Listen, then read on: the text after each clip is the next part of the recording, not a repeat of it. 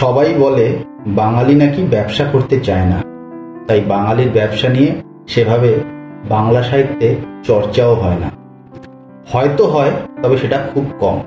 বাঙালি পাঠক অভ্যস্ত প্রেম, থ্রিলার, ইতিহাস এসব নিয়ে, আর সুখে শান্তিতে চাকরি করে ঘর সংসার করতে।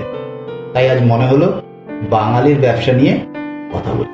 হাই, আজ আমি দেবারতী মুখোপাধ্যায়ের দাসগুপ্ত ট্রাভেলস এই বইটা নিয়ে কথা বলব। বইটায় কি আছে এই বিষয়বস্তুতে যাওয়ার আগে সবার আগে বলি, এই বইটাকে কিন্তু একটা মোটিভেশনাল বই হিসেবেও ধরা যেতে পারে না। শিব খেরার ইউ ক্যান উইন ওই টাইপের মোটিভেশনাল বই এটা নয়। এটা হচ্ছে তাদের জন্য মোটিভেশনাল বই যারা নিজের স্ট্যাটাস কোয়োকে ব্রেক করতে চাইছে এবং যারা যেমন চলছে চলুক এই ব্যাপারটায় খুব একটা স্যাটিসফাইড নয়। তারা যদি এই বইটা পড়ে দুর্দান্ত মোটিভেশন পাবে। এটা নন ফিকশন নয়, এটা ফিকশন, কিন্তু এটা একটা মোটিভেশন।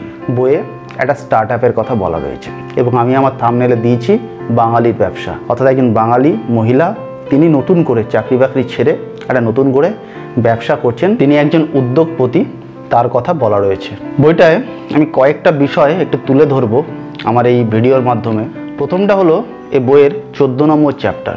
চোদ্দো নম্বর চ্যাপ্টার যারা নতুন করে কিছু করতে চাইছেন, যারা সেলফ এমপ্লয়মেন্টের কথা ভাবছেন, কোনো অন্টারপ্রেনারশিপের কথা ভাবছেন, নতুন ব্যবসার কথা ভাবছেন, তাদের কিন্তু খুব ভালো করে খুঁটিয়ে চোদ্দো নম্বর চ্যাপ্টারটা পড়া উচিত। এই চ্যাপ্টারে লেখিকা দুটো কনসেপ্ট ব্যাখ্যা করেছেন, একটা হচ্ছে কোর কম্পিটেন্সি আর একটা হচ্ছে কম্পিটিটিভ অ্যাডভান্টেজ। কোর কম্পিটেন্সি কি? ধরা যাক মহেন্দ্র সিং ধোনি, উনি ফাস্ট বোলিং পারতে পারেন, উনি স্পিন বোলিং পারতে পারেন, কিন্তু বিসিসিআইয়ের সেটা নিয়ে কোনো ইন্টারেস্ট নেই।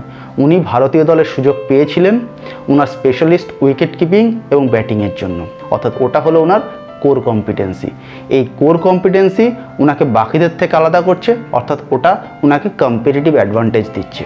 এ বইয়ের চোদ্দো নম্বর চ্যাপ্টারে দেখানো হচ্ছে যে মূল যে চরিত্র, যে ব্যবসাটা করছে জিনিয়া দাশগুপ্ত, সে ভালো করে ভাবছে এবং ব্যাখ্যা করছে যে কি তার কোর কম্পিটেন্সি এবং কিভাবে তিনি কম্পিটিশানে বাকিদের থেকে নিজেকে আলাদা করবেন এবং কাস্টমারকে কি করে নতুন জিনিস তিনি বা নতুন সার্ভিস তিনি প্রোভাইড করতে পারবেন।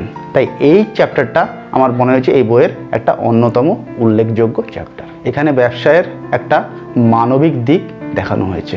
মানবিক দিক এই জন্যই বলছি, তার কারণ যে কোনো ব্যবসা দুভাবে করা যায়, একটা হচ্ছে প্রফিট মোটিভ, একটা হচ্ছে সার্ভিস মোটিভ।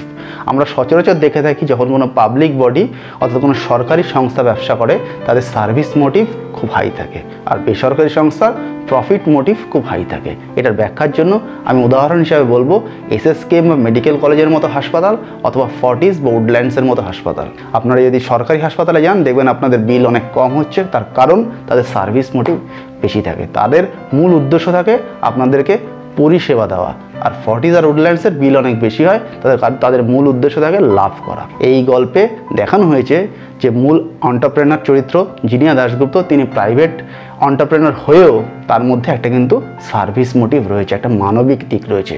এক বৃদ্ধ দম্পতিকে তাদের সন্তানের সঙ্গে মেলাবার জন্য যে চেষ্টা তিনি করেছেন সেটা সাধুবাদযোগ্য, এবং এটার মাধ্যমে লেখিকা এই বার্তা দিয়েছেন ব্যবসা মানে কিন্তু সবসময় একেবারে নির্দয় হয়ে শুধু লাভের চিন্তা আমায় করে যেতে হবে এরকম নয়, আমি সার্ভিস দিয়েও ভালো ব্যবসা করতে পারি। এবং গল্পের শেষে আমরা দেখছি জিনিয়া দাশগুপ্ত তার ডিউ রেসপেক্ট, ডিউ রিগার্ড তিনি পাচ্ছেন। এ বই শুধুই ব্যবসার বই বা উদ্যোগের বই বা উদ্যোগপতির বই এইসব নয়। এ বইয়ের মধ্যে যেহেতু এটা একটা ফিকশান, তাই এই বিষয়গুলোকে ঘটনার আবহে বাঁধার জন্য অনেক সম্পর্কের কথা বলা হয়েছে। সম্পর্কের গল্প, সম্পর্ক ভাঙার গল্প, সম্পর্ক গড়ার গল্প এবং ভেঙে যাওয়ার সম্পর্ক, জুড়ে যাওয়ার গল্প, এবং বিভিন্ন বয়সের মানুষের তাদের সম্পর্ক ভাঙা, গড়া, জুড়ে যাওয়ার একটা খুব সুন্দর বর্ণনা এ বইতে রয়েছে। এই বইটা যদি আমি এক কথায় বলি, এটা একটা মাল্টি ডাইমেনশনাল বই এবং এটা একটা সামাজিক বই, সামাজিক স্তরে লেখা বই। তার কারণ এখন তান্ত্রিক বা থ্রিলার এই ধরনের বইয়ের একটা ওয়েভ বাংলা সাহিত্যে চলছে। সেটা খারাপ আমি বলছি না, কিন্তু এই ধরনের বই ইন্দুবালা ভাতের হোটেল বা দাশগুপ্ত ট্রাভেলস এ ধরনের বই একটু রিফ্রেশিং লাগে। তার কারণ মনে হয় তারা এগেনস্ট দ্য মোশন, একটু উজানের দিকে গিয়ে একটা নতুন করে কিছু করার চেষ্টা করছে।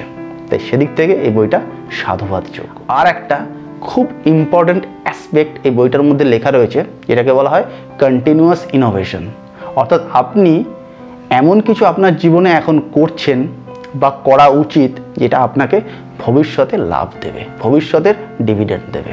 এই বইয়ে দেখানো হচ্ছে একটা চরিত্র অতন্দ্র, সে এমন একটা কিছু করছে এখন যেটা তাকে তার লাইফ সেভিং হবে, তার কেরিয়ার সেভিং হবে, এবং শুধু সেভিং হবে না, কেরিয়ারে তার গ্রোথ হয়ে না দেবে। অর্থাৎ আমাদের সকলেরই ভবিষ্যতের চিন্তা করে সবসময় নতুন কিছু করা উচিত। যদি আপনি ওয়ানলাইনারে আমাকে এই বইটাকে ব্যাখ্যা করতে বলেন তাহলে আমি বলবো এ বই নতুন কিছু করার বই, এ বই নিজে যেমন চলছে তেমন চলতে না দেওয়ার বই এবং নিজের স্ট্যাটাস কো ব্রেক করার বই।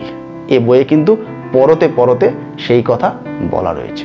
এই ভিডিওর একদম শেষে আমি আপনাদেরকে সম্পূর্ণ একটা অন্য ঘটনা বলে শেষ করব। কিন্তু তার আগে বলি, আপনাদের যদি ভালো লাগে তাহলে সাবস্ক্রাইব করুন, শেয়ার করুন, লাইক করুন, কমেন্ট করুন। আর যদি খারাপ লাগে আপনারা ডিসলাইক করুন, অর্থাৎ লাইক অথবা ডিসলাইক মাস্ট করুন, জাস্ট একটা ক্লিক। তার কারণ এই কাউন্টটা দেখে আমি বুঝবো আপনার আমার এই ভিডিও ভালো লাগছে না খারাপ লাগছে। তার কারণ আমাকে উন্নত করতে হবে, নিজেকে নিজের উন্নতি করতে হবে। সুতরাং আমি আপনাদের কাছ থেকে সাজেশন চাই। কমেন্ট করতে যদি আলস্য লাগে তাহলে লাইক বা ডিসলাইক করুন, ওই কাউন্টটা দেখে আমি বুঝতে পারবো।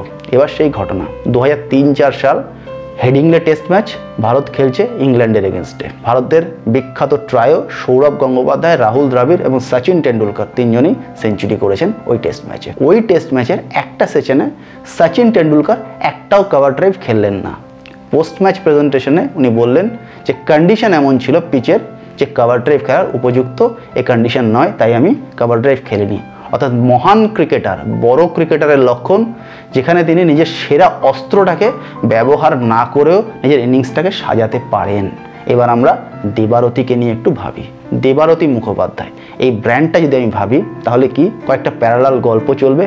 উনি প্রচুর হোমওয়ার্ক করবেন, সেই হোমওয়ার্কের ইনফরমেশান ঢুকবে। কখনো সেটা স্যার উইলিয়াম জোন্স, কখনো সেটা বুদ্ধতন্ত্র, কখনো সেটা তাজমহল, কখনো সেটা হিটলার, এবং দুটো বিভিন্ন সময়ে সমান্তরাল গল্প চলবে এবং শেষে এসে মিট করবে। অর্থাৎ বোঝা যাচ্ছে লেখিকার সেরা অস্ত্র কিন্তু এই ফরম্যাটে লেখা। সমান্তরাল গল্প দাশগুপ্ত ট্রাভেলসেও রয়েছে, কিন্তু এটা একই সময় চলা, এখনকার সময় চলা সমান্তরাল গল্প।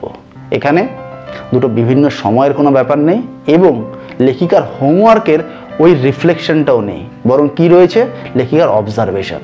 সূক্ষ্মভাবে সমাজকে অবজার্ভ করা, সমাজে বিভিন্ন স্তর, বিভিন্ন ধরনের মানুষ, বিভিন্ন পেশার মানুষকে অবজার্ভ করা এই বইয়ের কিন্তু মূল সম্পদ।